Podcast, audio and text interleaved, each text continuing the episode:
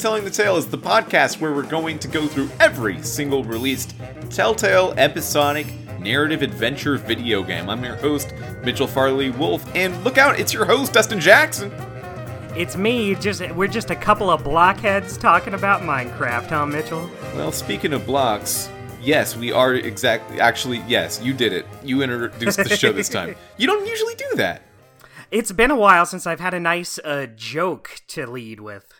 Yeah, it, well, let's not say that's what that was, but this week we'll be talking about Minecraft Story Mode Season 1, Episode 4 A Block and a Hard Place, released on December 22nd, 2015, so just over seven years ago, however you want to feel about that timing. Directed by Graham Ross and Rebecca Gammon Arkovich, written by Brad Kane and Laura Jacquemin. Jacquemin, I think, is what we landed on last week. Uh, designed by Brian Freyermuth, Luke Malding, and Grady Standard. Dustin. Thank, thanks, everybody. Yeah, thank you. By the way, um, I pull those names from the credits at the end of the episodes. Uh huh. But there are credits at the beginning of the episodes as well, in like the uh, the more stylized credit intro sequence. Right. Those are often wrong. awesome. Uh, well, or at the very least, incomplete and misleading because it'll say a story by, and then in this case, I think it said Brad Kane and Brian Freyermuth. Mm. Now, Brad Brad Kane is the lead writer, but Brian Freyermuth is the lead designer. So together, they've said story by those two people. But okay. that both excludes the other writers and designers who are the leads and conflates the two of them as doing the same job when they are doing different jobs, or at least formally credited as doing different jobs. I don't know, like maybe maybe the story creation process really was collaborative, and one of them was just more on the writing side, and one was just more on the design side. Um, but yeah, I'm I'm trying to go off the end of the episode as the more official credits to go on that's good thing that's what i would have done as well. That's crazy that they're are they are they trying to fool us with this? Get out of town. Additionally uh, the credits at the end of the episode say directed by graham ross and rebecca gammon arkovich. But if you watch the intro sequence it just says episode directed by graham ross. Rebecca gammon arkovich is not mentioned.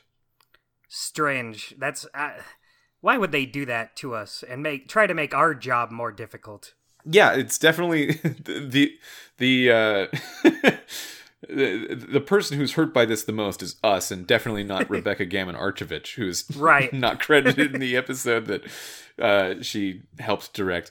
the The weird thing about that is like sometimes writers who are not the lead writer will get excluded, which sucks. But I do like understand why that happens at the very least. Mm-hmm. It shouldn't, but I I understand how. Uh, with this, it's two directors. I don't know how one full director gets the shaft on that. How can, yeah, that's how can that be? That's kind of a big role to get left out of. Yeah. Well, I'm yeah. I'm glad that we're giving these people the attention they deserve. Yeah. So here's the deal. Dustin? Lay it on me. I liked this episode.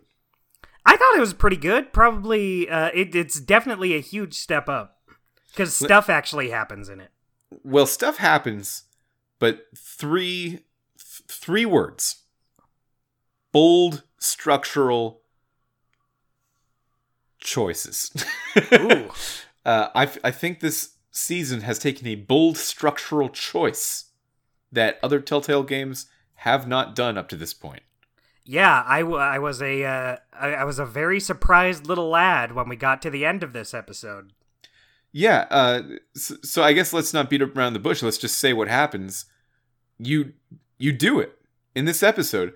It should have happened next episode if we were going by any other Telltale game as a structural rubric.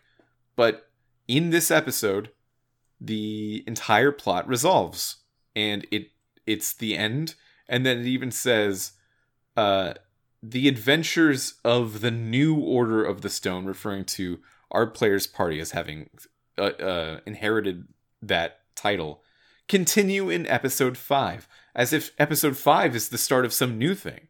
That's so weird. That's so. What makes it even weirder is we have three more episodes after that. This this last one is still considered part of season one, but then we have three more after that are that were included uh, extra after the story. Yeah, so I believe we I believe we talked about this in the last episode, but just as a refresher, when season 1 of Minecraft Story Mode came out, it was billed as 5 episodes like normal, no no weird stuff. It's just a 5 episode season. Yeah.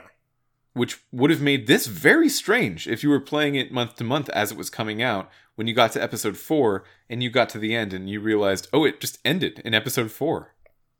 But there's another. What what's up with that? Yeah, I I'm interested in seeing what they do, but I'm just kind of thrown for a loop that Yeah. like y- you would think this would be considered one of the bonus episodes. Oh, totally, yeah. Uh, so in episode when episode five came out, I don't know what that episode is about yet. We haven't done it yet. We're gonna play it next week. Right. When that episode came out on that same day, Telltale announced, "Oh, actually, we're we're making three more episodes. They're gonna come out in like half a year, and we're calling them the Adventure Pack." So that is presumably its own story as well. So what I'm I'm guessing at this point is that episodes 1 to 5 or 1 to 4 are a story and the I, I looked up the Minecraft wiki because you were pulling off such good uh good information from that wiki before. So Oh, I, I looked it up. Well, it, it doesn't reflect on you at all, but you did encourage me to check it out. Uh, the wiki called episode four the finale of the Witherstorm arc. Mm. It's weird to have like an arc in one of these that is not along with the seasons. You would you Yeah. would normally just have the if it's a Witherstorm arc, you just say like, okay, well that's the first five season or five episode season, and then the next is a different arc. That makes sense to do, but this is the Witherstorm arc. Huh.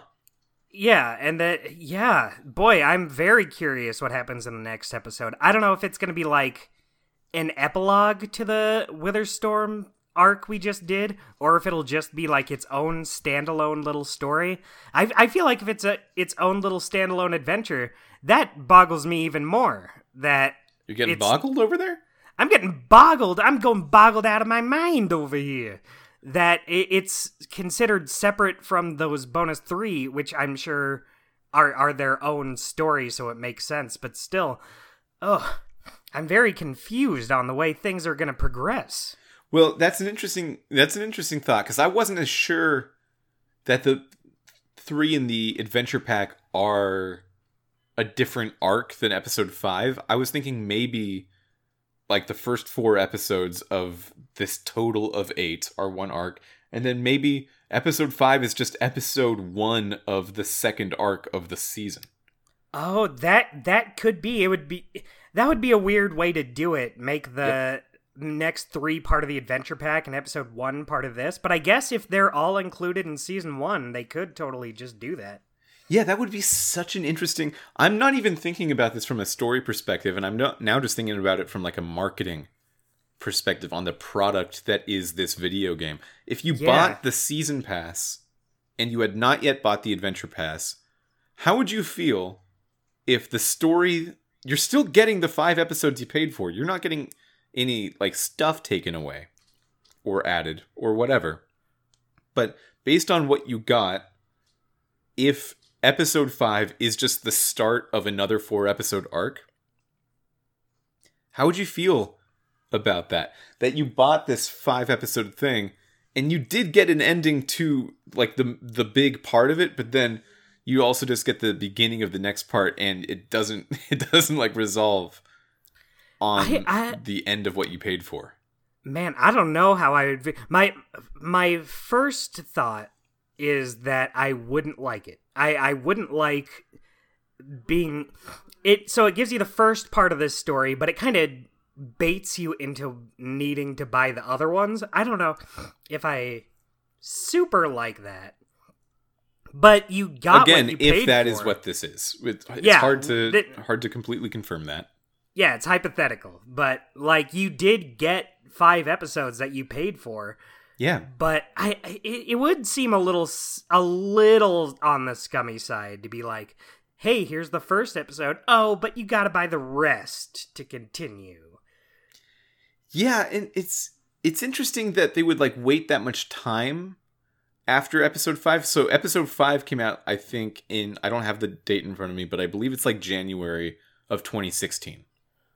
And then on that day they announced that the other th- 3 episodes at the end of the season in the adventure pack are happening. And then that was like another half a year after that. Why not just call that another season if it's a different story? unless it 'cause- is a continuation of episode 5 and maybe that's why they announced it on the day episode 5 came out Yeah, I mean that's totally a possible route to go. Um, it, it oh man, I we don't even know if this is the case, but now I'm thinking like I I don't know if I would like if it is the case. I, well from the cool thing about doing this podcast one of the cool things about doing this podcast the other being just hanging out with my good friend dusty uh, but Oh. another good thing about doing this podcast is that any weird stuff like this kind of is it doesn't affect me like i don't care um, because Right. i'm just i'm just removed from this via time. Anything they do like this is only interesting to me. Yeah, and we're, we I, I don't have to them all. worry about is, is this good for the people at the time or is this good as a uh, financial investment if you're buying the game? I don't care. I'm i'm in 2023 the world's ending. It's different over here. Yeah, yeah, we can just all play them all right now anyway. Who cares? Yeah like these pre-trump era video game problems are trying to come at me from the past dude i've seen covid i'm not Yeah. going to get concerned about this Yeah, get out of town. I will still think it's interesting and look at it as a it's it's almost an inverse of what happened with Sam and Max season 1, right?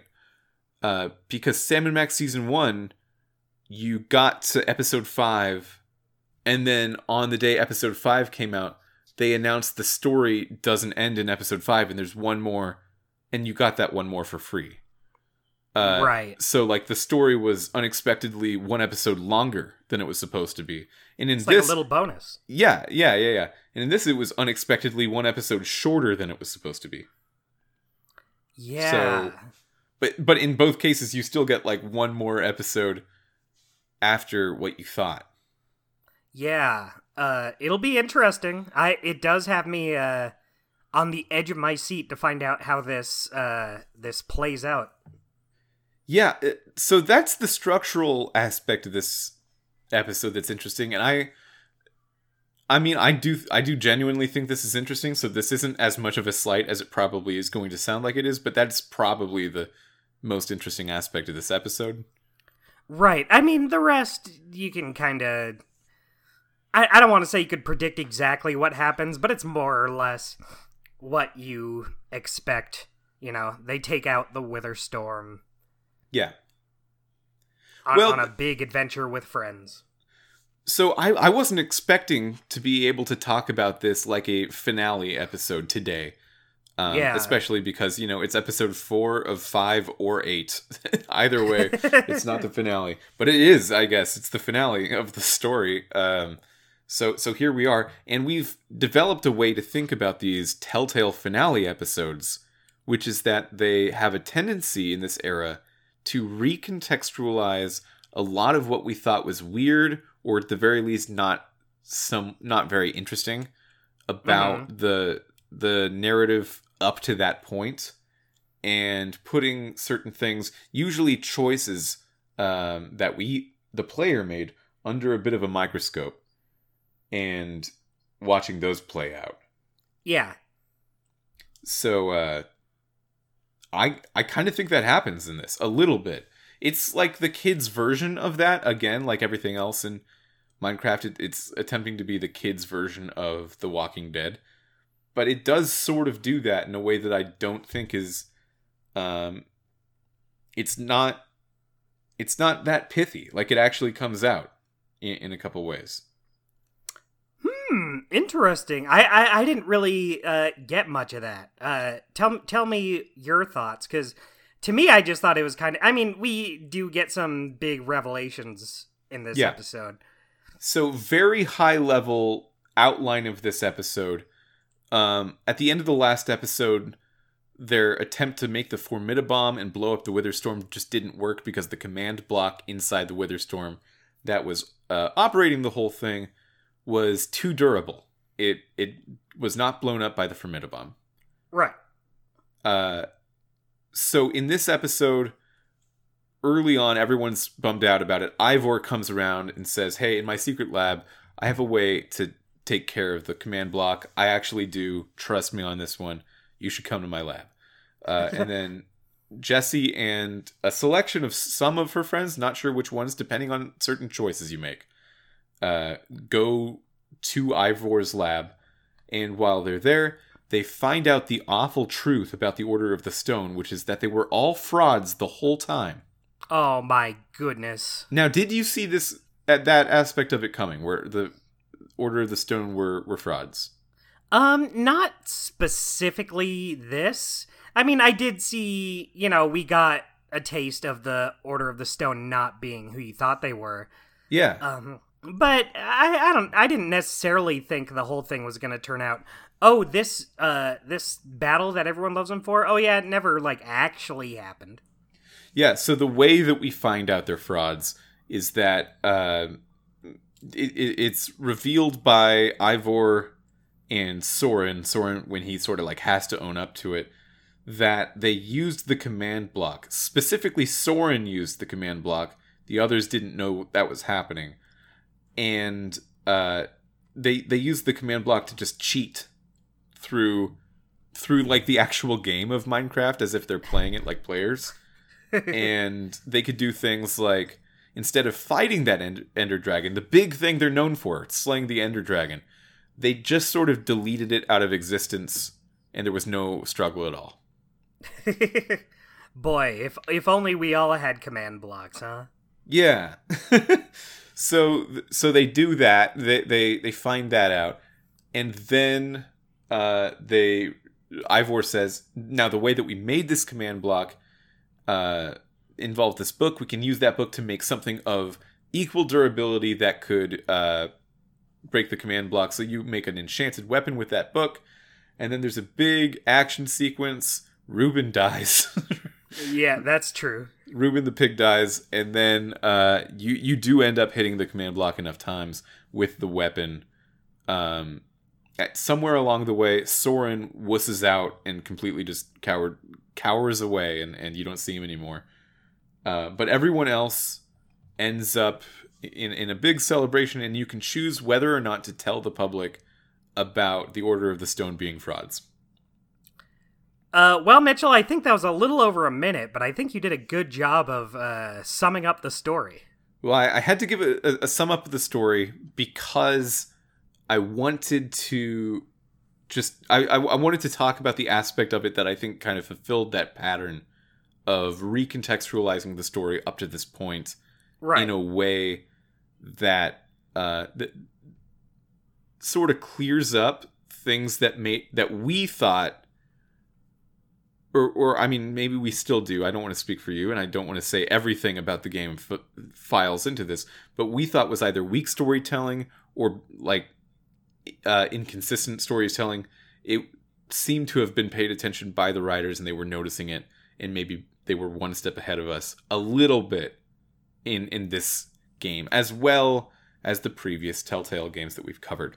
The uh, what I'm referring to is like we've said, we've talked a lot actually about the Order of the Stone and how they are not that cool.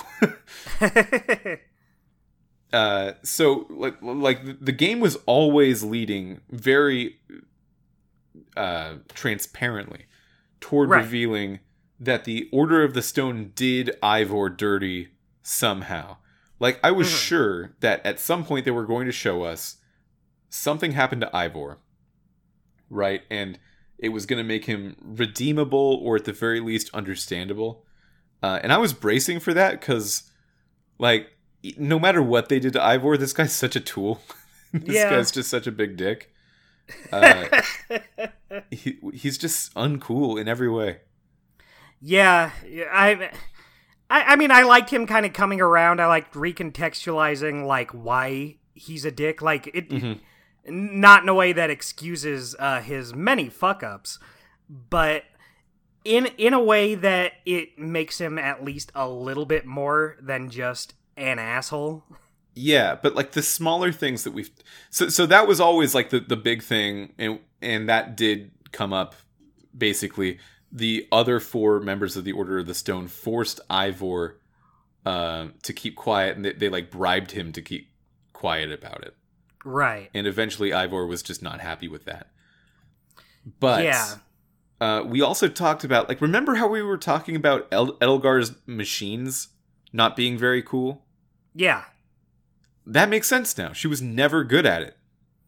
That's true. That's true. She was she no one she had no cool machines. She was a fraud. Yeah. And we were talking about how it was an unbalanced adventuring party because we had things like uh we we had the the demolitions expert and the redstone engineer sort of Mhm. crossing over like okay they both make like machines and stuff and then Soren's thing is oh this guy well he makes machines Uh, Yeah, and then like Ivor's thing also sort of seems to be about machines a little bit. Uh, so, so it seemed like this really unbalanced adventuring party, and with this context, it makes a lot more sense of like, oh, yeah, it was an unbalanced adventuring party. It did not work.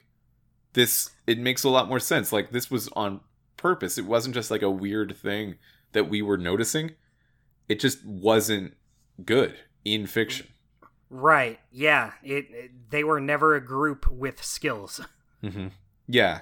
So It that does all make sense now. It all that- comes together. that kind of stuff, like we were pointing out how, uh, man, Magnus doesn't do much, but he's already shown, or sorry, uh, Axel doesn't do much, but he's already shown more uh, competence at what he's trying than Magnus ever did. And Olivia was Right. the same way for Edelgard, and we were kind of like. We, we we've said on this podcast that we found that to be a little weak when they're Mhm. trying to make us think about these characters in certain ways. Ex- but yeah. um, no, it was just on purpose the whole time. They got us. They got us. Yeah, they were just uh, idiots who didn't do anything. So now these people who actually have to do something just immediately overshadowing them. Yeah, they rare candied up to level 100, so they never got any EVs. you know what? That's a perfect way. You're putting it in terms we can all understand. Can I can I tell you something? yes, of course. I thought of that sentence about five seconds before I said that sentence, and in the four seconds between that, I was so excited to say it. I was I'm- like, I'm dude, glad- I've solved podcasting. I just did the best. I made the best analogy that's ever happened. It's all downhill from here, folks. Yeah, I, I believe someone else might say steroids to make your body big, but then you don't have like that long term muscle memory that keeps your body big. But Right, that's probably just rare candy. That's like what rare candies are based on, I guess. You just did it again. You just used the rare candy uh, metaphor. How crazy is that that you could knock it out twice? Yeah, I mean, I could probably just keep doing it for the rest of the podcast, but we should talk about the video game at some point. I guess, but here, here's a pat on the back for you. Thanks. Um, so what do you what do you want to talk about here? What what do you want to get more into? Um, I mean that's really the big part of it. That that's the that's the whole thing of the episode is the Order of the Stone being frauds. Um, I didn't even think about how it tied into everyone else just not being good up to this point. You you've really uh blown the lid off this whole story. I try. I try. Um. Yeah, it, it's it's just it's I keep coming back to the thing the, the fact that uh the story ended in episode 4 of 5 or 8 and that's just such a weird structure that's so weird Yeah.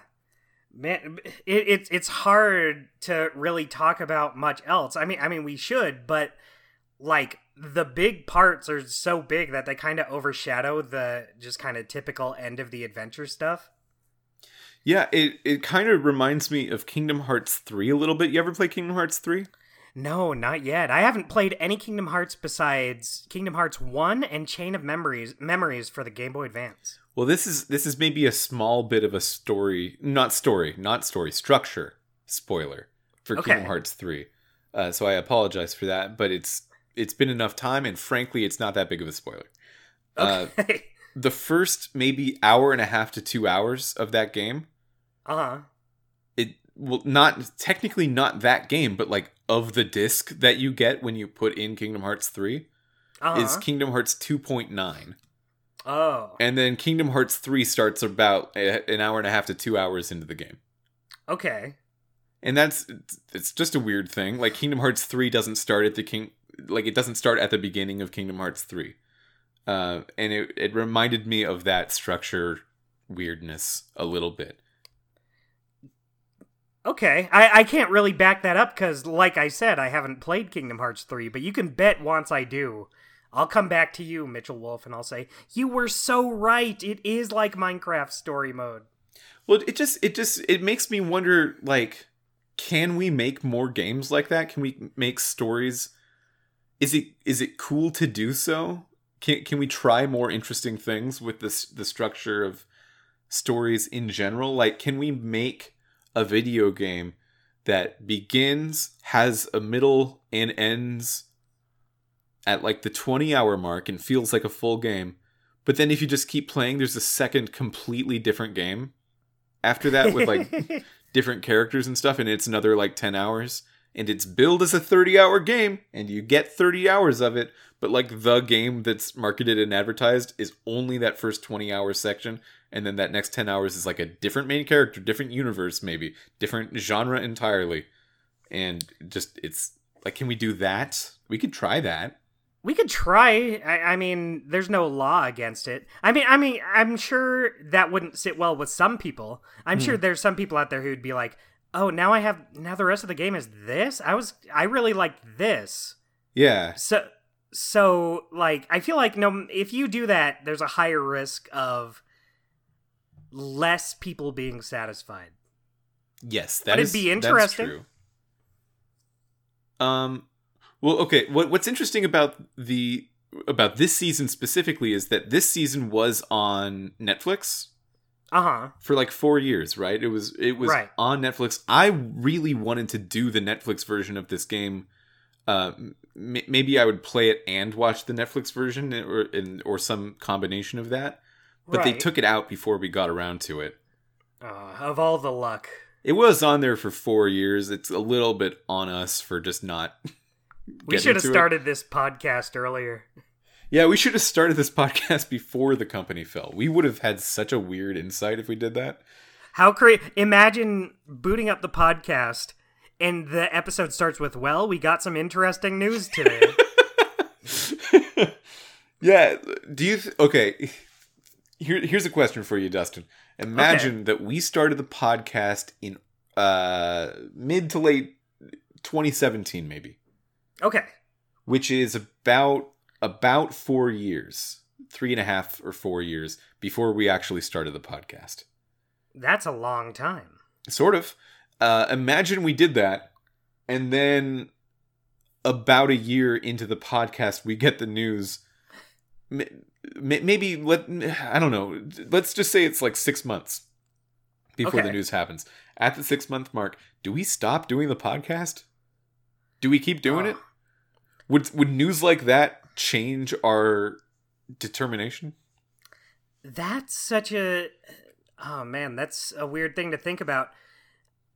Partly because them closing down does not necessarily affect what we have to talk about on the show. There would still be like so many games to talk about at that point. Yeah. that like I would I would feel like we could still continue, but it would really put us in a weird space. Yeah, I, I agree. It's it's hard to think about because part of the reason we started the podcast was expressly because the company had fallen. Yeah, exact. Like without that, I I don't know if either of us would have even had the idea to do a podcast on Telltale Games. Yeah, Maybe. especially because at least the ones that happened with the original company called Telltale, that's a fixed quantity. Yeah. There there are 140 of those, and if you do that, you finish it. Uh, and we have, of course, gone on to do like slightly unrelated. Well, I mean, definitely related, but not in that exact category. Things by other developers who have Telltale links, like Return to Monkey Island. We've done New Tales from the Borderlands. We're gonna do The Expanse when it comes out. We're gonna do Wolf Two when it comes out. But what existed before the company's fall was 138 actually, and then two more episodes of The Walking Dead came out afterward. Uh, episodes that are it's just a fixed quantity. That made the podcast a little easier for me to imagine doing. Mm-hmm. Like if it was still just we do the podcast, but also we need to reckon with another new episode coming out every month. I don't think we'd ever have gotten. I would have thought about it as something we would never have finished. Right. Not only that, but uh like I I've really enjoyed playing these games for the podcast, but back then I I honestly was not that hot on Telltale myself. By that point I was not playing everything they put out. I was making sure to play Walking Dead when it came out. I well kind of. I didn't even play the last season. Yeah, But but like it's not like I was a Telltale super fan playing everything they put out. I was like, "Oh, Minecraft, no thanks. Uh, Game of Thrones, get that out of here." Uh, I I wouldn't have had any desire to do a po- if if I were to do a podcast, I would want to talk about games that like really were up there for me. Uh, so I I can't imagine uh that thought even crossing at least my mind. yeah. I, I I think I'm right there with you, especially because I was thinking about if I was playing Minecraft Story Mode Season One as it was happening, how would I feel about it ending in Episode Four? And the answer is I would not have known because I would have played one, maybe two episodes, and I can't imagine that I would go after that. I don't think it's Right. something I would have stuck around with. Yeah, same. Like we we voiced that we weren't super wild about the early episodes. Um but I I do like well, mm, there there are times Eh. when there there are times when I feel like doing this podcast is a little bit of a hindrance. Sometimes it feels more of an obligation to play these Oh yeah, but but I still have fun. I I don't think I like I haven't opted out of this podcast yet. I'm having fun going through all of their stuff, and I I'm glad that we played some things that I probably wouldn't have played otherwise, like uh, Tales from the Borderlands. Um, before this podcast, I hadn't played Strong Bad for some ungodly reason. I don't but- understand that about you. That just seems counter to your personality. yeah, don't I know it? Ain't that ain't that just a kick in the pants? It's kicking the hands. Ain't that just a kick in the pa- in the hands? Um, uh, this is a weird way to just say I've enjoyed doing this podcast, though. Ah, Dustin, I'm glad because uh, I w- I've always been very self conscious about like, man, I can't believe another human fell for my trap. I, You're you're you're like the villain in a movie. but I feel bad about it the whole time. Um, even my well- dastardly plans are self aware enough to know that I should feel bad. Why did I do such a such a fun plan? A fun, horrible plan. What a what a fun, horrible hindrance to my life. No, I mean we we the the reason that this podcast got going, if you weren't there for the very beginning, I think we talked about it more in the beginning, was uh, there was a Noclip documentary about Telltale in the final days, like right between episodes two and three of the final season of The Walking Dead Right. where they were interviewing a bunch of Telltale employees, and one of them was talking about, Yeah, episode three and four of The Walking Dead. I think it's or the final season of The Walking Dead. I think it's some of the strongest stuff that we've ever done. Some of the best writing we've ever pulled off. Some of the coolest uh, interactive narrative stuff. But every review, every article that was coming out about those games was only about how much the company Telltale sucked at that time because it was disintegrating and leaving all the people behind, which is like, yeah, I'm one of the people. I appreciate the visibility there, but the stuff's not being talked about. This Right. it- it's just disappearing into the ether. Even as people are realizing it's disappearing into the ether, this is the conversation. So I wanted to make sure that we could do a podcast about every episode that those people actually put out, the work that they might or might not have believed in at the time on an individual level. Right. What was actually left behind from the big 14 year long experiment called Telltale Games. And at this point in episode 4 of season 1 of Minecraft, I don't really know how that narrative plays into our current understanding of what this podcast is about. But uh I don't know. Still right. happens. Uh, yeah, you know, I, I'm still having fun going through them yeah. for mo- most of the time. Yeah, most of most of the time for sure. I it like we're talking about the structural weirdness of this season and we're knowing that all the while they were working at an unsustainable rate and they were losing money on most of their licenses. I don't know if Minecraft is one of the ones they lost money on because they actually I know Minecraft sold pretty well. Um, Mhm. but like with Batman and Guardians of the Galaxy, they definitely lost money on getting those licenses, those rights, in order to make the games. Yeah, it, it's crazy since those are huge licenses. Like mine, Minecraft, like the biggest game. You get the license for Minecraft, and then Guardians of the Galaxy, Batman. Uh, Yeah. Game of Thrones was big at the time. Oh yeah, Game of Th- at the time, Game of Thrones was enormous. Yeah, Yeah, and I, I think Game of Thrones was just understood at the time as like, oh, this is kind of the B team putting this together, which is maybe why it wasn't looked at as deeply as some of the other Telltale games. right. But they were just putting out stuff so fast. And it's weird that with how fast they were putting stuff out and how uh, we we know now that some of the employees like were unhappy with the way they were producing these seasons so quickly and so similarly to one another under a, a very specific CEO's direction in like this middle era right before the end before at, at the end they, they were saying it got better recently before they had to, to cancel it but it was too late yeah. um, it's weird that during that during all that thing all that time this weird structural stuff was just happening and they were like yeah we could probably finish the story in four and then just do a weird one for number five that's it's uh, it's weird yeah, I, I guess it's cool. I guess it's neat. I like that they didn't feel the need to like drag this story out. And and like it's not like they've they haven't done four episode seasons before. Like Wallace and Gromit was only four episodes. So it's I I do think it is cool that they were able to finish the story they wanted to tell here and then they just have like a whole bonus episode to do whatever with. yeah so Like I don't I don't know what what it's gonna be. I bet it's about Soren because Soren ran away during the fight, Oh, that's true. and I bet I forgot he wasn't even there now. for the finale.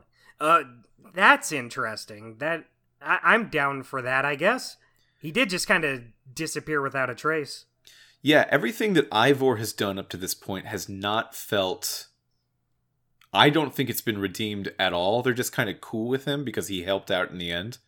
Right. Um, but like he's still he's still not taking responsibility for the weather uh, storm. He's still just a dick about everything.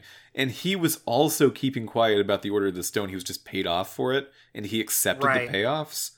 Like he he's shitty, but he has he like has sidestepped his responsibility to be the villain. And now I think Soren is the villain, which is interesting because the most evil thing he's done is just cowardice. which kind of goes back to what we were talking about with episode one. It, it was all about with Lucas. bravery and, and cowardice. Yeah, with Lucas. hmm Yeah. Lucas also kind of steps up in this episode. Like he, he kind of gets over his cowardice to go uh, find his friends. Yeah, yeah, yeah. He's he's That's definitely neat. he he grew up. He, I think he grew up last episode. Even He had a journey. he had a he had a bit of a growth pattern. Yeah, I- I I guess I like that for him, even if that means like on the whole he doesn't have a huge presence in the overall story. Yeah, But um, Yeah. it it, ki- it kind of reminded me of uh, Walking Dead. How in the first episode, um, oh shit, what's his name? It's so it's not coming to me. The guy who's in your group and he leaves to get his friends. zombie. What? What's the question? Wait, what did you Uh, ask?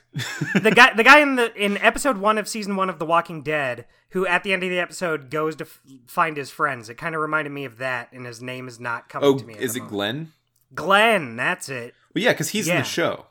Yeah. Yeah, yeah, yeah. Um, so it kind of reminded me of uh, hitting those same notes with Lucas going out to find his friends. Like it, it's the exact same thing, just Mm-hmm. for a story that little children can enjoy.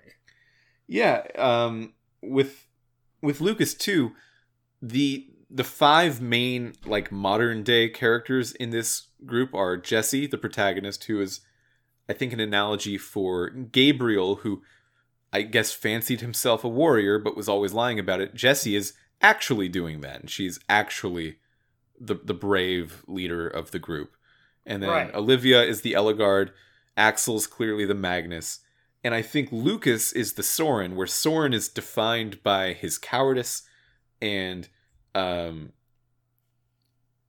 it, it's it's interesting what they've done with, with coward cowardice because I think you made the point with uh, your nephew when we were talking about episode one. You were Mhm. you were maybe throwing your nephew a little bit under the bus, but I liked it because children need to fucking calm down. I, Um, I love my nephew, but he's he's at that point where he's like starting to realize, oh, I can be afraid of things. Yeah, there are meek children and there are brazen children, and that's the two things you can be. So you pick one or the other.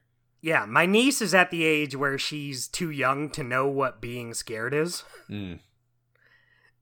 Fun. But yeah, well, uh, like like we were talking about, is it that bad to be a, a coward, really? And I don't know, maybe, but uh, I guess it depends on the situation. Like, uh, it's it's worse to be a coward when your friend is being taken by a wither storm and is being absorbed into God knows what. yeah, It's it's worse to be a coward there than it is uh, being afraid of like a monster on the TV. Right. uh, like like we were kind of thinking about cowardice in that first episode. I believe we had a, a conversation of like it's just not that bad to be a coward. It's it's you know it shouldn't be equated with actual evil. Uh, Yeah. It shouldn't be a, a character deficit. It's just like a, a weakness that you have to get past, like Yeah, any it's- other it's weakness like- you can have. It's not like you're an awful shitty person because you couldn't bring yourself to save someone. Well, you, you say that, and I think we would have said that at the time, and I I probably did agree with that at the time. But in this episode, the way that Soren specifically is a coward Right. actually does feel fairly villainous. Um, and so they kind of they kind of brought that theme around, and uh, they, they like early in the season they they do it with Lucas. Lucas is is too much of a scaredy pants to fight when he needs to. He freezes up, but then he feels bad about it, and the the game is kind of like li- throwing this little bit of hey, how do you feel about that? Was that cool? Was that understandable, or was that uh, not cool and you should have got over it? How do you feel, the player? Right. But in this episode, they're like, okay, I'm showing you the real version of this. And this is weak willed personality, um, just coward of a person, Soren, who we've liked up to this point. It's kind of a heel turn. But uh, when he runs away from the fight at the very end, I believe it's Olivia, Jesse, and Soren, the three of them, I think hmm um, when Soren runs away and just leaves you and Olivia. Oh, and maybe Axel. Uh, Yeah, Axel was there. yeah, Axel was there. Um, it feels quite bad. It feels. Um, it, it it lends to why the other Order of the Stone would be so upset about the fact that he was cheating for them the whole time. He's just uh, he's like a little slimy snake about it. Yeah, I I think what it comes down to is Which, um, by the way, just real quick, great casting John Hodgman as the slimy snake coward. That's very good. he he excels in the role. I I think be- because when Lucas freezes up, it it's not like he wants to let this monster get Petra, and it, it does feel different than uh Soren just being like, uh, no, fuck this, see ya. Um, even Mhm. even though it's uh, pretty much the same thing, both are uh too cowardly to do anything in that moment. But something about the way Lucas does it and the way Soren does it hits different to me. Oh, definitely, and I, I think that's the Yeah. that that's like the the thesis of of that point of the of the game. I think just Yeah. showing that they're both afraid, but especially later on in the season, Lucas is Lucas manages to figure out how to manage that fear, and Yeah. Soren, um, it, it Soren is worse than being overcome by fear. Soren does not try. Yeah, he's just like, all right, well, uh, see ya, I'm out of here. I don't care what happens to you guys. Yeah, Soren's response to fear is selfish. It's it's Yeah. uh, only looking out for himself, not concerned with what his running away does for the rest of the party. He does not seem very guilty about it.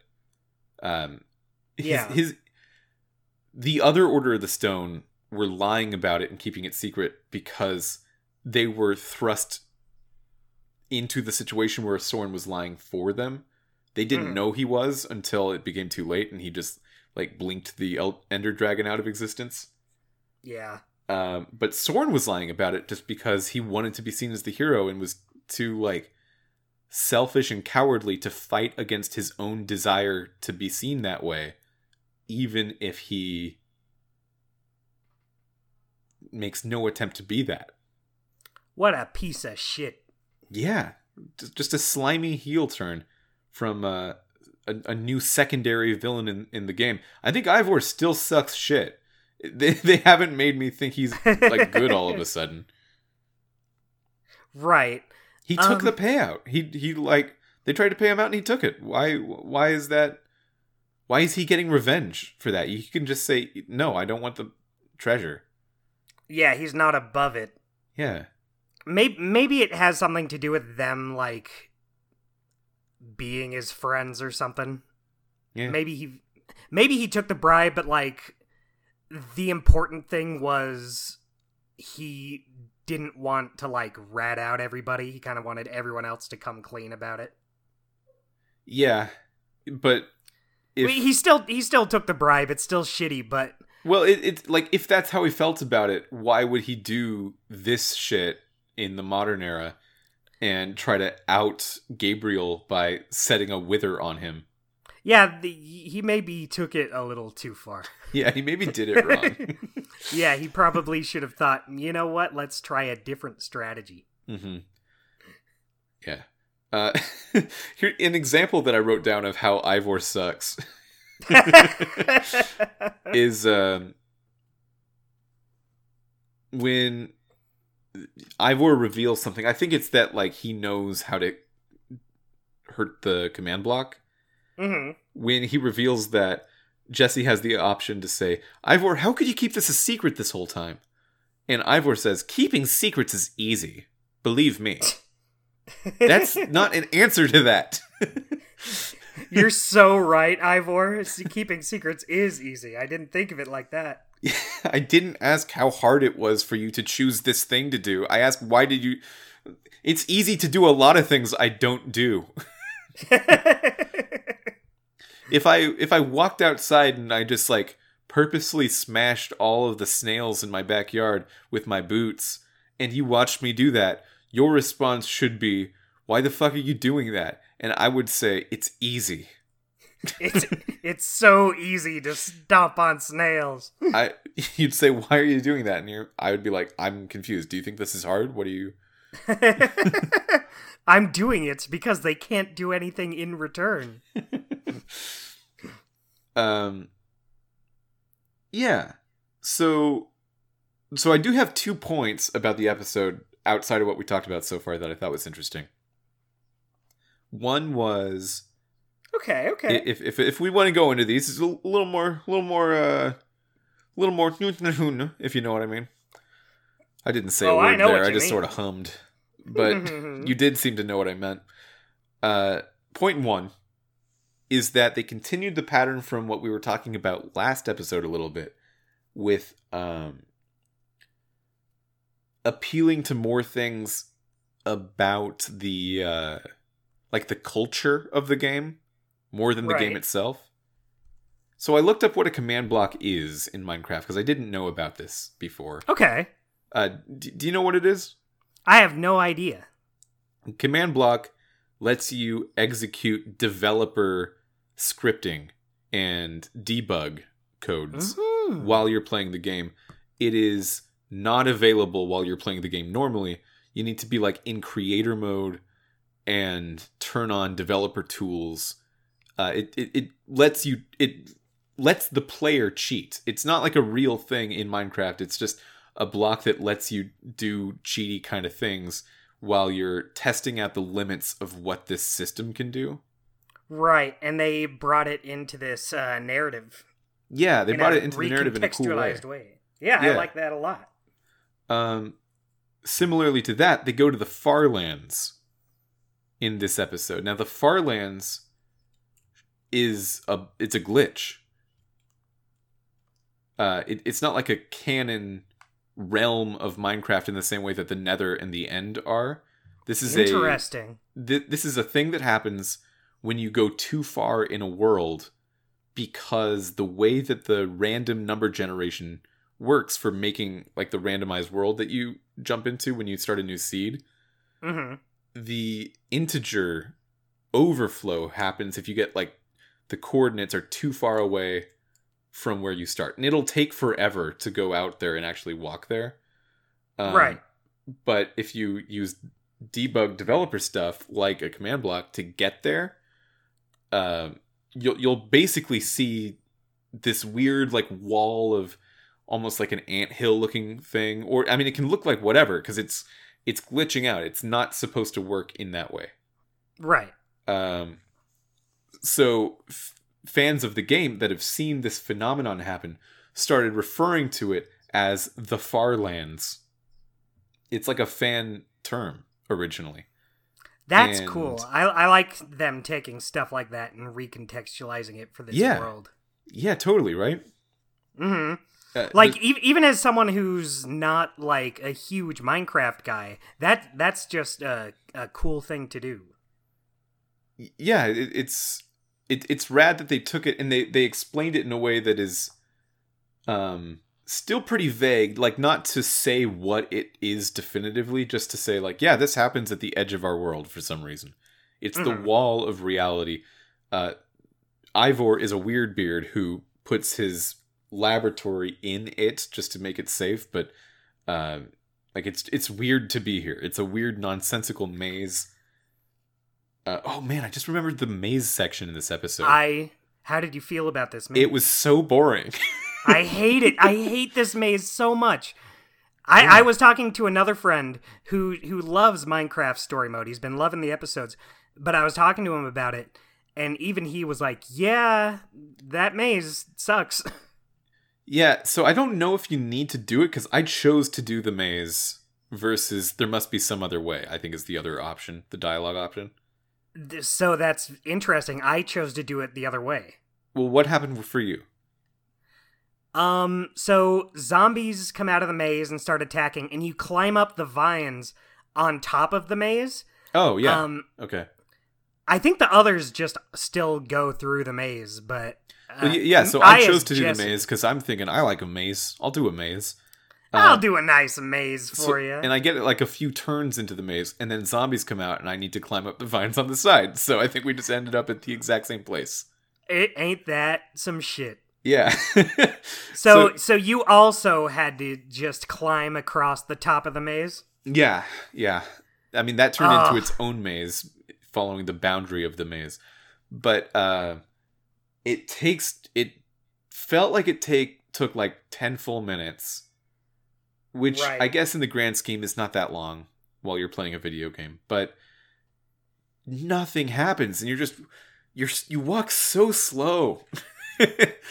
and you're you're just walking across the boundary of this maze why did this occur? Why was this part of the video game? I I could not believe I was. What were they thinking? Like it, it's not fun. It's annoying. The, it's so dark. It's hard to tell if you're going the right way, and it, there's no indication of where you're supposed to go. Jesse just says like, "Oh, maybe we'll just m- meet up at a spot where uh, the paths meet up." But and so I thought we were supposed to go where the light is because you see a big light above uh Ivor's place. So I thought, okay, we're supposed to go to that light and I guess there's like something there that we all meet up on. Uh no, definitely not. Um because it's just a dead end when you get over there. So Oh, I was just I was just like, what the fuck where am I supposed to go? And I it, it wasn't like that hard to figure out. Like eventually you just find the right path. But at the time I was like, this I this is gonna be a nightmare. Oh, and in my experience, I was kind of just beelining it for the right path, so I didn't even have to figure out anything. It was just, it still just took that much time to walk it, and it was boring and nothing happened. Um, Yeah. See, I Yeah. I just had no idea where I was supposed to go, if I was doing it right, if I was like even going in the right direction. Eventually it like you kind of get some things you can look at as you're going, so yeah, by I think that a spider crawls up at one point, and you need to fight it, which yeah. So by that point I was like. Yeah. By that point, I was like, okay, well, I guess this must be the way to go. But before that, I was like, I got to the light and just no way to progress. I was like, Cool. oh shit, where am I supposed to go? And then I went backwards, like to the beginning. I was like, maybe I went the wrong way. And. Oh. Ooh, sorry about that. Y- you good, bud? let me let me take a sip of water here. Okay. While you're doing that, I'll just I'll just continue to say, yeah, the the maze was stupid and bad.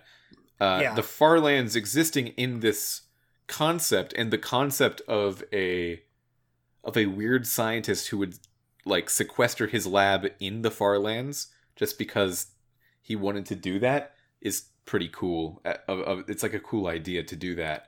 Yeah, that that I like. That I thought was cool. It, it's just getting through the maze, but luckily the maze is like the only part of this episode I would say is like really shitty, and it, it's not like I was there for hours. So I got there, it sucked, and then I was out. So it was fine. I, I looked up some history of the Farlands because I, I, as I expected, it turned out to be true that the Farlands looks very different depending on what kind of computer you're playing on. hmm Because if you're on a 32-bit computer, the Farlands are going to look more fucked up than if you're on a 62-bit computer. Okay. Um, just because the integer overflow happens differently at different bit sizes. Uh, hmm that it just it the, the math doesn't get as bad that fast on a 62-bit computer Right. the other thing that i looked up that I found was uh they kind of sort of removed it in the not the latest but like a, a few years ago version of bedrock minecraft Oh, so what is it now? well it just keeps in, instead of generating once like the whole random seed that produces the world and Right. you can walk far enough to get there uh, instead of that it like keeps generating based on I, I believe this is how it works. It keeps generating based on your travel position. Oh, so you'll never you can never get there. Okay. um it, i guess the, the problem is still happening like out out in the distance but as far as you go you'll never quite get there because it just keeps generating away from you. Right. Hmm. So so now I can't experience what my uh, pal Jesse has experienced. Well, you might be able to if you can warp there using a command Oh. block in creative mode. Ooh. But during like normal survival mode gameplay, you can't do it. Okay. Well, it was a cool idea anyway, at least. Yeah, it was neat. It was interesting. Yeah. Um, so that was the first thing. More more stuff based on the culture around Minecraft. And I I thought that's like if you need to build up a story out of really no narrative stuff at all, but you just have this mechanical stuff. Cool cool vibes going to uh, what fans have found interesting because I think at this time I I I it just saw a little bit of this while I was looking up what the Farlands were after I played this Mhm. episode. Um, there, there's like some fan fiction about the Farlands. There's some interesting fan theor- uh, theories of like, well, how do we contextualize this in the lore? What do we what do we say about the world of Minecraft that it has this aspect? And like different people have found it, different hypotheses for why it works the way it does in the fiction of the universe. So it, it's cool that they uh, Telltale was pulling on that rather than just trying to tell a story within the confines of the canon of Minecraft. Yeah, I, I think it's a uh, it's an awesome way to make this world of Minecraft more interesting in a way that fits rather than just like making stuff up. Yeah, yeah, yeah, yeah. Yeah, good on him. Um, let's see. The other the other point was we got to talk about Reuben. Yeah, Yeah. Reuben fell. Reuben fell from a great height while they were fighting inside the Wither, uh, while Jesse was carving up the um, the command block with their enchanted weapon. By the way, what weapon did he choose? Because you can choose any kind of like main Minecraft weapon to make a diamond version of it, and then enchant using that book, and then kill the command block. So, which, which one do you choose? So I chose the axe, but I mainly because mainly because I didn't know there were other options. Like I Oh. just saw I just saw that was the recipe that came up first when I was looking when I started crafting it. I was like, "Oh, axe, I guess that's the one I do." Um I didn't know there were other choices I had. Yeah, if you Um, use the the R1 and L1 buttons, you can toggle through the recipes Yeah, and see different and, and- recipe options. Yeah, and I didn't realize that there were more beyond that one. I just saw that and I was like, "Oh, I guess that's the one I have and that's the one I do." Um, but you know, I didn't feel bad about it. You know, an axe is just as good as the other ones. Yeah, I bet it did not matter at all. Um, yeah, it, basically exactly the same. That said, there were some strange choices. So I think like the normal choices are the axe and the sword. Uh, on the the wiki, I found that a vast majority there were like five options, but still sixty percent of people chose the sword. Right. I guess that makes sense. Well, that diamond sword is like an iconic Minecraft look. Yeah, exactly. Um, so so there's But I felt the axe good about my axe. Uh, what else? There's a pickaxe, which is not typically a weapon and is usually used for mining. Yeah. Uh, there is a axe, sword, pickaxe. There's a hoe. Ooh. Yeah, which is a bit, a bit of a a bit of a naughty word for for Minecraft to say. Jesse just sort of the the delivery that my uh, my version of Jesse gave that was kind of funny. J- Just the, the way she's like, "Oh, hoe." I'm like, "Oh, oh, Oh, Jesus, Jesus, Jesse, Ah, ah, struck a chord. you scared me." I had my volume turned all the way up. You can't just do that. you can't just say say words at me like that. It's rude. Oh, oh my lordy begordy. Uh, so there's that, and then there's a fifth one. I don't remember what it was. Um, oh, a shovel. It was a shovel. Oh, Yeah. So like like Shovel Knight. yeah, I was I picked the axe because I had I've just come off of a back-to-back playthrough of God of War 2018 and God of War Ragnarok, and I was really feeling Kratos. Uh, I I finished Ragnarok the night before I played this last You've been night. kind of in an in an axey mood. Yeah, I've, I, especially a blue sort of cold axe, and the the diamond makes it look blue. Yeah, I'm there for you, Kratos. I'm gonna further your journey into Minecraft. Wow, what a good. This game really spoke to you. sort of. um, yeah, and then you can also pick a different armor at Ivor's place. He, it, uh, at at the same time you're making your weapon, you can just choose a, a different armor, uh, which I was very happy to do because I am not digging the Magnus armor that I had to be wearing for the last episode or so.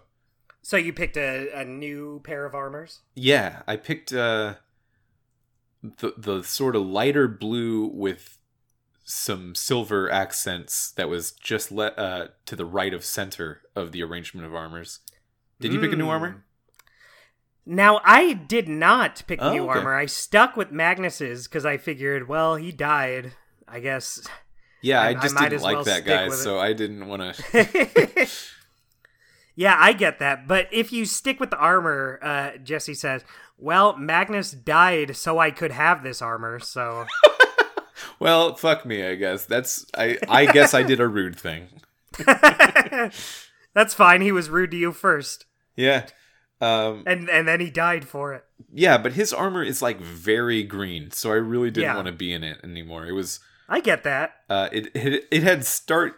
I thought it was cool at first because of how boldly green it was, and how I was just like a green little Loki guy.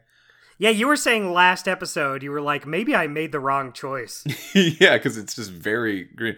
Uh, it had distracted me. So as soon as I could change my clothes, I was glad to have been able to change my clothes. Get get me out of this shit right now. I don't care what armor you put me in. Yeah, uh, so it's it's interesting that they give you throughout this whole season. They've given you so many more uh, aesthetic customization options. Mm-hmm. from the very beginning letting you choose which uh, which presenting gender you are which voice actor you get and then in episode 3 you get either magnus's or Ellegaard's armor and in this one you can choose a new weapon and a new armor if you want uh cool cool stuff but also s- sort of it, it's sort of interesting like why? Like that that stuff is expensive to do from a game des- development standpoint. Anytime there's a character creator that is a lot harder to do than just making a character bespoke and and uh, writing from their perspective and writing f- and, and like animating from knowing what they're going to look like and everything. Right. um Uh, I wonder if it was just to fit in with uh, how customizing a character in Minecraft. It's like, well, we can't have you like totally Yeah. change how Jesse looks, but uh, you know, we'll give you some options to kind of let you a little bit. Yeah, like I, I guess in that way, Jesse does feel more like a main character in Minecraft than they could feel in other ways. But it, it kind of makes me think like, well, could Lee really have not been a woman, or did they just not think about that, or did they view making Lee a very specific person from the ground up important to creating that character, which I I would agree that is the case. Like the, the more specific Yeah. you make a character, the more you can write for them and actually write for them. But they did they not want to do that in Minecraft? Was it not important to them to do that in Minecraft? Um, Maybe they just wanted to try something different. I mean, I mean, we already talked about before how Jesse is kind of a blank slate. Uh, Oh yeah, you know, it doesn't doesn't make a super strong impression like Lee does. But you know, maybe they just wanted to give it a shot, give it a try. yeah. Jesse's definitely, I th- I think the most blank slate out of any Telltale character. Uh, Fone Bone Yeah. would be the next most, but I think even Fone Bone has more of a personality. Yeah, I I remember Fone Bone, but just everything about Jesse is always just, "Hey guys, let okay guys, let's do this thing. I'll just say something to move this scene along." But Mhm. doesn't give you any real insight to any uh, actual opinions I might have. Yeah, from what I can tell from the way you've been talking about it, it seems like a little bit of a waste of Patton Oswalt. A little, yeah. Um, Because he's like a characterful voice, a, a, a very. He's got a very specific personality in basically anything that he's in.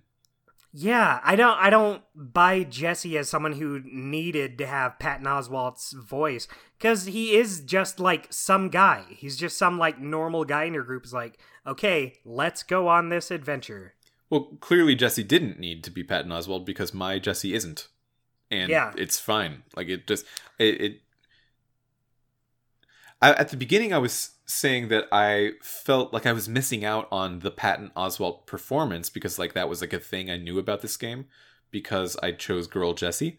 But the more I'm playing through it, the more I realize how much they've written Jesse to not have specific, very baked in characteristics.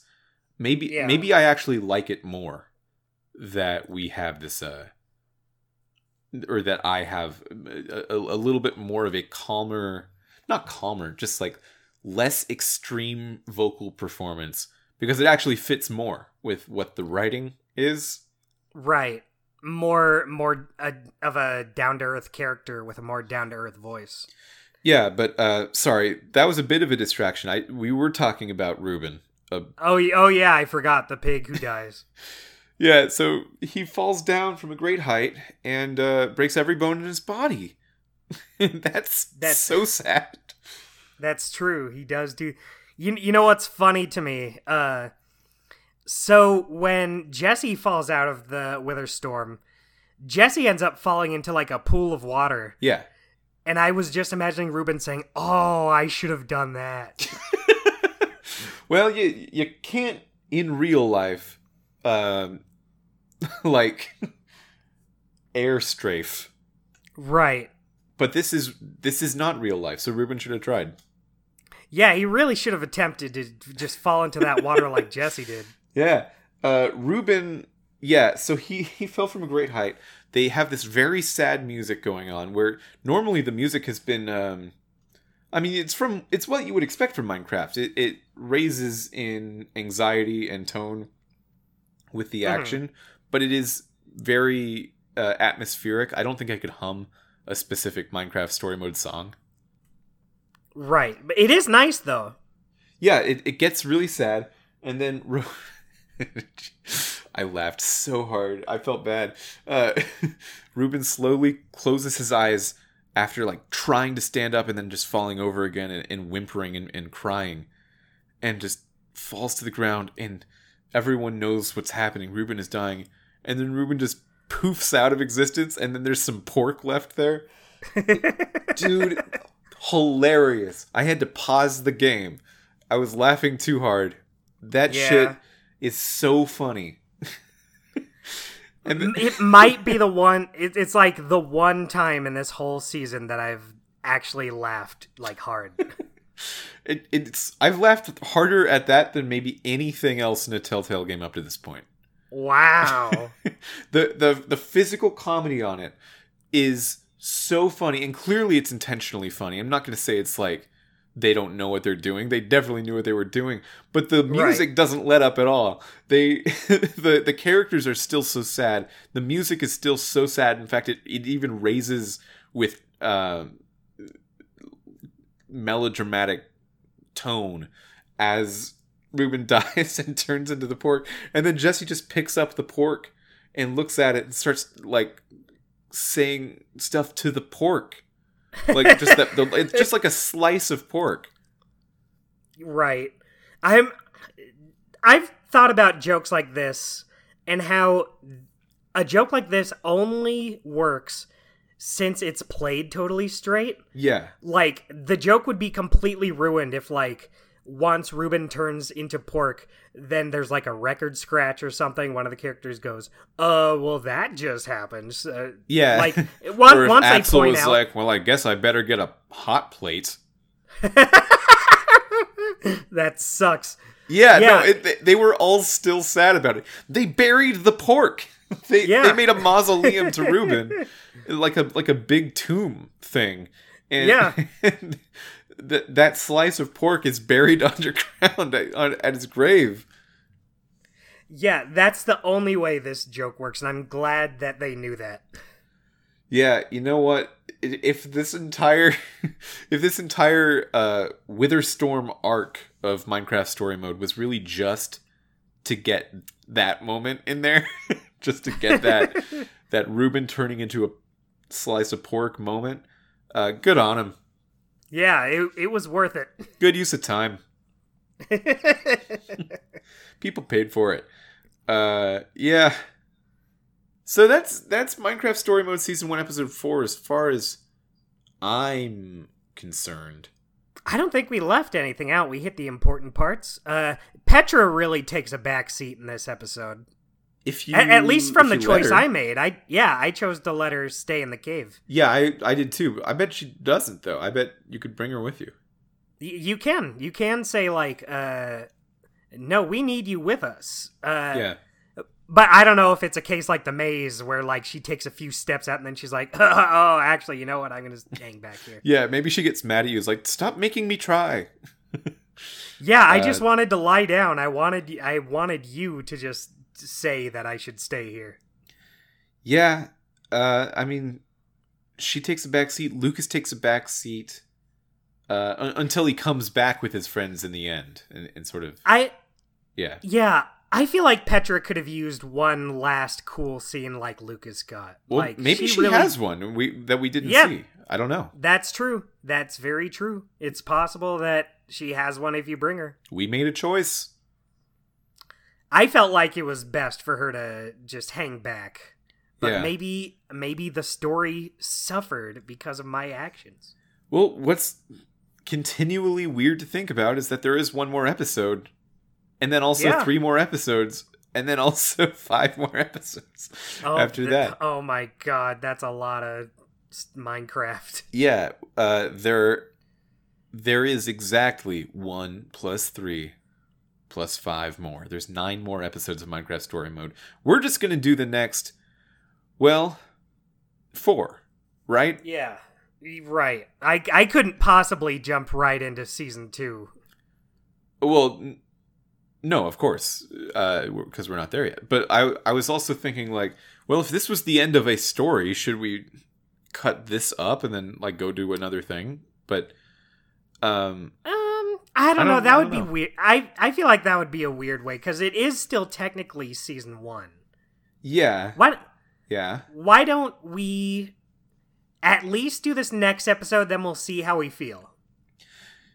Yeah, like if this next episode is the start of s- something that goes on for three more episodes, then yeah, we'll just do all eight at once. Um, yeah, but I I don't mind waiting to do the adventure pack if that's totally its own thing. Yeah, I guess it just depends on, on what it is because before playing this episode for today's podcast, I was kind of thinking like, man, I just wish we uh I, I want to break it up because I was so not feeling episode three and two. I mean two two is bad. But, Yeah. And I was I was uh losing a little the, a little bit of the passion, I'll, I'll tell you that. You were you were you were running out of steam. but this episode and, and it's just it's weird stuff that it tried has gotten me at the very least interesting interested to see okay like what does a an episode 5 of a 5 episode season that ended in episode 4 look like so i'm at i'm at the very least curious to keep going Yeah. Uh we'll see how it goes. Uh I'm interested in seeing how it all plays out, but that's where I'm at right now. If the next episode is just a standalone, then maybe we can break it up and wait a little bit to do the adventure pack. Uh, if not, then I guess we'll just go through them all. yeah i mean like the alternative to g just going right through the adventure pack and this might change how you feel about it is we start game of thrones or we do the fourth csi Mm. which i think is are things you don't want to do so we'll we'll see how we feel about it Yeah, we'll we'll come back here after the next episode. The audience will find out, and we'll find out. I'm excited to see what we do. i like game of thrones i'm i'm Okay. just saying that i like that show It's not my thing, but you know, neither was Walking Dead when I played Walking Dead, and I loved it. well we'll see uh let's get into our segments I would love to get into our segments. Mitchell, who is your weekly guy this week? Ooh, okay it's definitely soren i love that little coward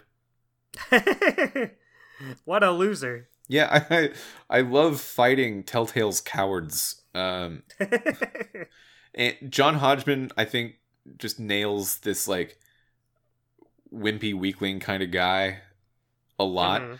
Uh, especially given I, I gave it to Soren last week too. I'm not ash- afraid. I'm not ashamed to double up on it.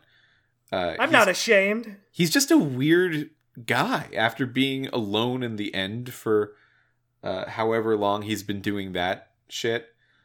Uh, Do you like his mustache? I love his strange facial hair. Yeah,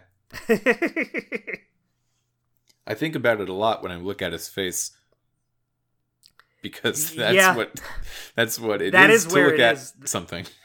that is where the mustache uh, lays its roots. Yeah, yeah. Um, who's yours? You know, this is so hard. I don't necessarily feel like anyone brings it more than anyone else in this episode. I don't think anyone's like doing a bad job in this episode. But it, it's really hard to pick. I think I might actually go with Olivia. And this is a weird Okay. pick. No, I, I kind of feel that. I just really liked that scene that she and Jesse had when they're trying to fix up that uh They call it a barge. yeah, the barge. It's not a barge though. It's Ivor's. it's like a weird combination of jelly blocks and mine carts that just crawl through the air. I don't understand how this works, but I bet it works in Minecraft. Yeah, me neither. But um you, you know, like I said in this episode, I don't feel particularly super strong about anyone in particular, but Olivia I just liked that scene with her and Jesse kind of getting her feelings out there uh before we got there. Um and I like that she was there with you the whole time. You know, I I don't know how strongly I feel about this pick, but I felt like she did a pretty good job. Yeah, sure. I mean, I, I almost said Ivor just because I kind of liked his turn, like the twist with him, but he is still shitty. You're right. I like I like Soren's dark turn a lot more than Ivor's light turn. Right. Um, so, so uh, yeah, that's why I'm giving it to to Soren. But uh, yeah, I think Olivia has a great moment in this episode. yeah, I, I guess that's just what it comes down to is she gets that one great moment, so I'll give it to her. Dustin, what's your choice cut? Um choice cut I think is whether or not to have Gabriel tell the truth about the order cuz I did kind of think about it for a little Mm. bit. I I do think it's good to come clean with everybody. But there was a point where I was thinking, well, who, who really cares at the end of the day? The point the day Yeah. is saved here now. Like what difference will it make telling everyone that these guys are frauds? Um I mean, they did kind of help us save the day here in a way. Uh, that doesn't make them the heroes everyone thought they were. But at this point in time, I didn't know how important that was. Yeah, there was that Simpsons episode with like Lisa finding out the the dark secrets of the guy who founded Springfield, Yeah. and uh, I don't remember how that episode ended. Did it end with her saying like maybe people don't need to know or something? It's Uh, been a long time. I would I I can't for the life of me remember, which sucks because I enjoy The Simpsons. Yeah, I was trying to use that, that example thing. that I barely remembered instead of the Rick and Morty example I do remember, Right. where they do the same thing, and it turns out that the the Jelly Bean King is a rapist, and uh, you know Rick and Morty, Yeah. it's got to be pretty highbrow. it's got some baggage. But they, in that one, they do decide, no, we can't. The The image of what he was is more important than what he actually did, and wh- whatever. I, I I never I never jived with that. I always wanted like yeah just if if you feel guilty about cheating then yeah just tell people it's weird that you haven't Yeah. Um but I like that. I like that it kind of gives you the choice. Yeah And and I did decide that yeah, you you probably should tell them. I mean we're all here. yeah in this reveal i've only thought about this right now it reflects Mhm. really, really poorly on Magnus and Ellegaard. because Gabriel's been like out of the equation for most of the time, and Soren Right. i- is is like selfish in keeping the secret, and Ivor's trying to reveal the secret. Magnus and Ellegaard are just like believing their own gas on it. Like Ellegaard is letting the people think, it like, yeah, I am the best engineer in the world. I'm awesome. Yeah, she's like telling Olivia she's not good at it too. Like, you aren't actually good. You forgot? Did you forget that you cheated? well, maybe in the time after they like actually became because we saw like the stuff she was building. Although I guess we talked about like uh, well it doesn't look it, her machines aren't that cool. yeah. yeah, they don't really do anything. And then like the even the people that have idolized her make machines that further don't do anything. Like the the the, the bovine disco. Good hey, well, there. I forgot that we saw that guy again at the he was at the ceremony. Yeah. disco guy was there. I love that. Yeah, if if he had said anything, he would have been the weekly guy, but he didn't. He he he decided to let someone else take the spotlight. Yeah, I I chose also to tell the people just because uh, it's just not important to keep this a secret. I think it's weird that they feel so guilty for cheating. Is is my take? Because like, I guess they're pulling that from the player end of it. Like, if you're a player and you do this, then yeah, you're basically just cheating.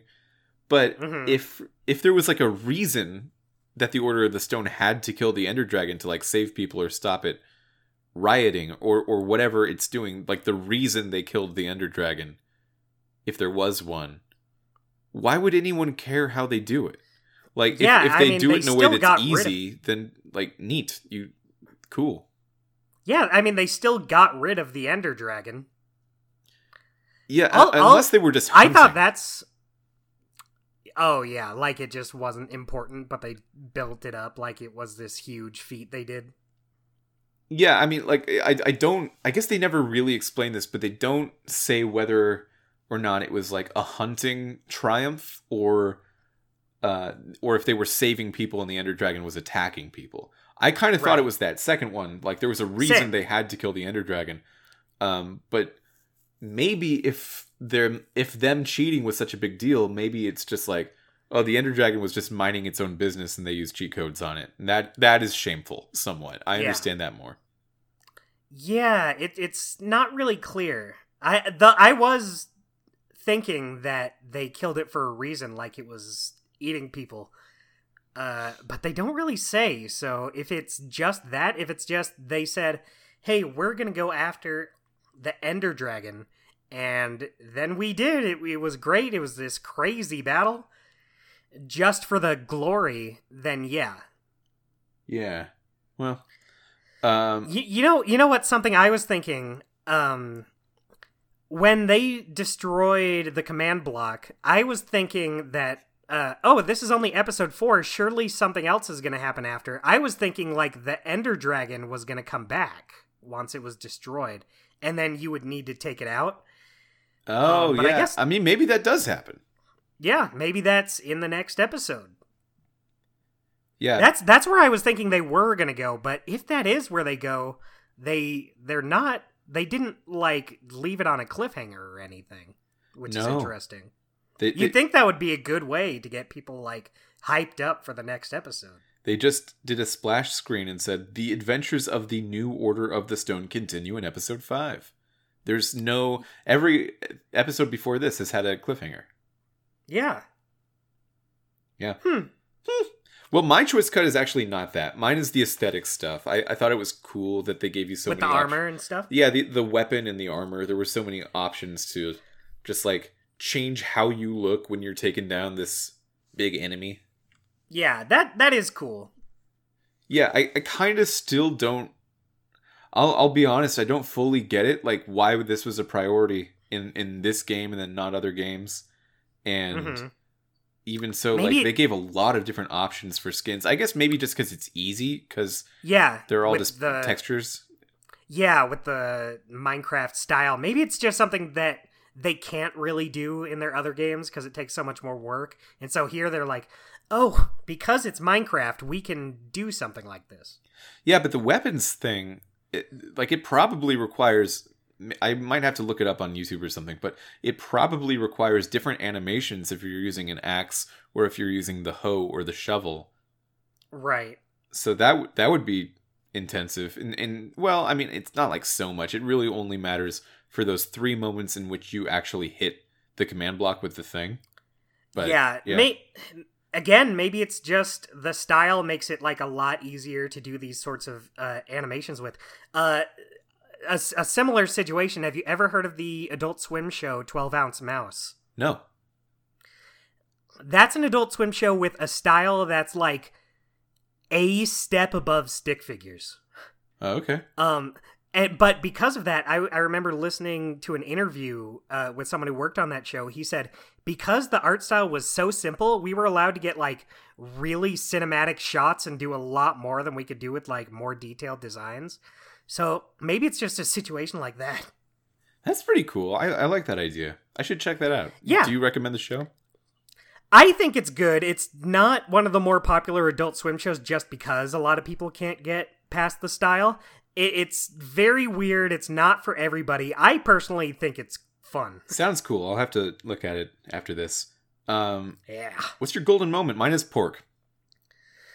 You know what? I I have to give it to pork, but yeah. that's not what I, I, that's not what I had written down. Okay. But how can it how can it be anything else other than that? Well, so what did I you agree with down? you. I just liked the puzzles in Ivor's uh, special house. Oh yeah, we didn't really talk about that. Just because like it's so rare to get like actual puzzles out of this era of Telltale games. Yeah, and I the puzzles like, oh. are, are kind of cool.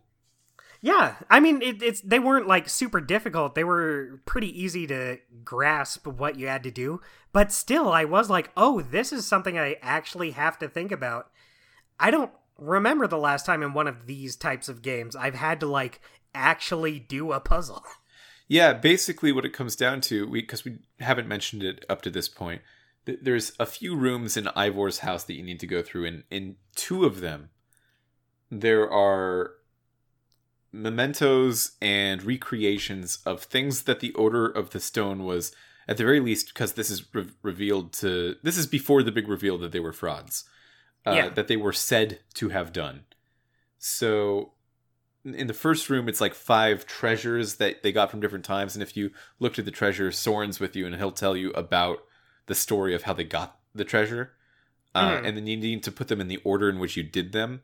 And then in the second room, it's a recreation of the Ender Dragon moment, uh, and you need to uh, go step by step and, and press buttons corresponding to like how they took down the Ender Dragon. But in both those cases, they didn't actually do those things.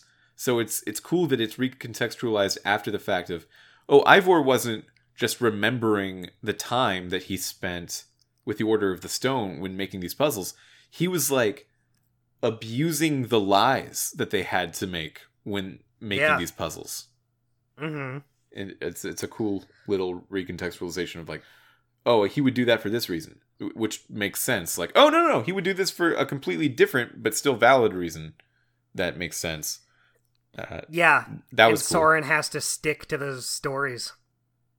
Yeah, like the reason Jesse is able to go through it is because Ivor is totally convinced that Soren will continue to lie about it. Yeah, that's cool. I I like that.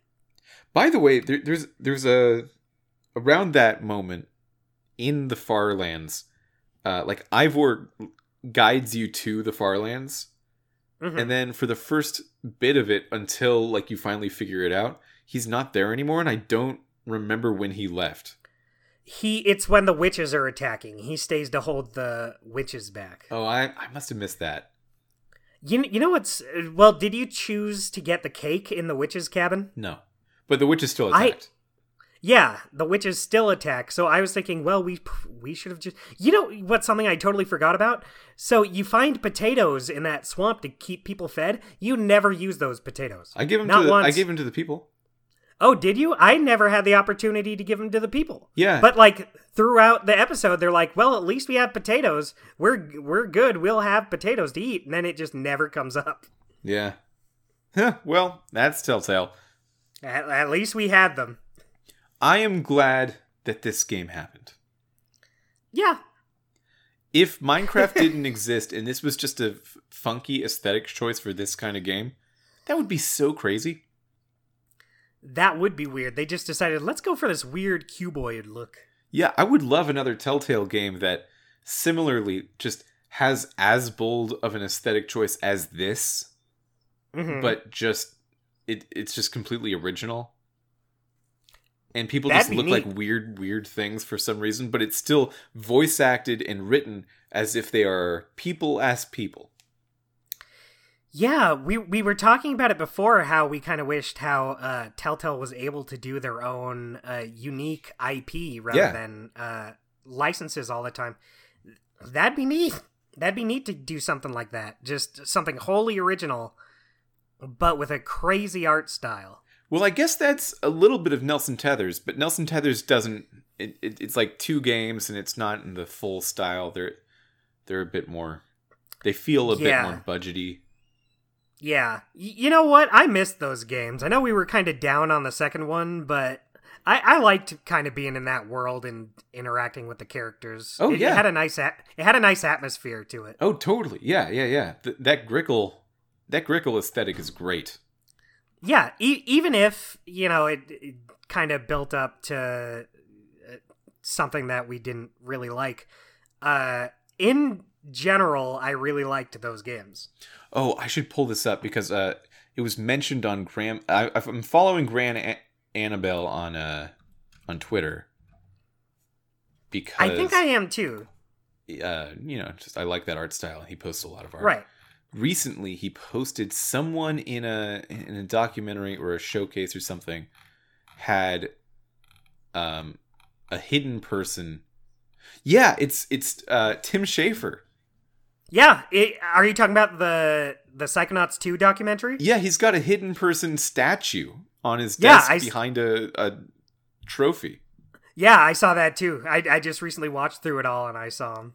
that's that's so strange because like tim schafer was not involved in uh in nelson tethers at all right Right, but are are the hidden people like I I don't know if they're like specifically for that. Like didn't he do like comics with them too?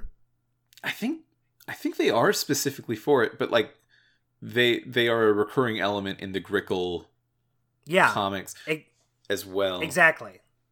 Well, So yeah, so I could see him I could just see him being a fan of uh Graham Annable's stuff and having one. I mean, even but then it's- though, like looking at all the Grickle stuff, I think that you you need to have played Nelson Tethers to like the hidden people in in a way enough to get a a full statue of a hidden person to put on your desk. Right. Uh yeah, I mean, I guess it makes sense. I could see him playing those. Yeah, I mean it's on the same shelf as like I think his BAFTA and uh, uh a mask of Grim Fandango from From like Grim that's a game he wrote. Yeah. And, And it turns out the hidden people are uh on equal footing. and then uh so so Graham Annable uh he tweeted that when he saw it and then Tim Schafer responded to it and he said that's just my work hidden person. Our gnome one or our home gnome is a bit more shy and they have a he, he's he's got a second one in his house that he puts right behind a like a dresser. It it wasn't enough to just have the one. He has two of them. Yeah, he he he really likes them. he really likes those little hidden people. Uh, I wouldn't mind having one of those. Yeah. I don't know. I don't know if they're like expensive or if you can even get one now. But I uh, think they were from a Kickstarter that Annable Oh, did okay. like at one point a while ago.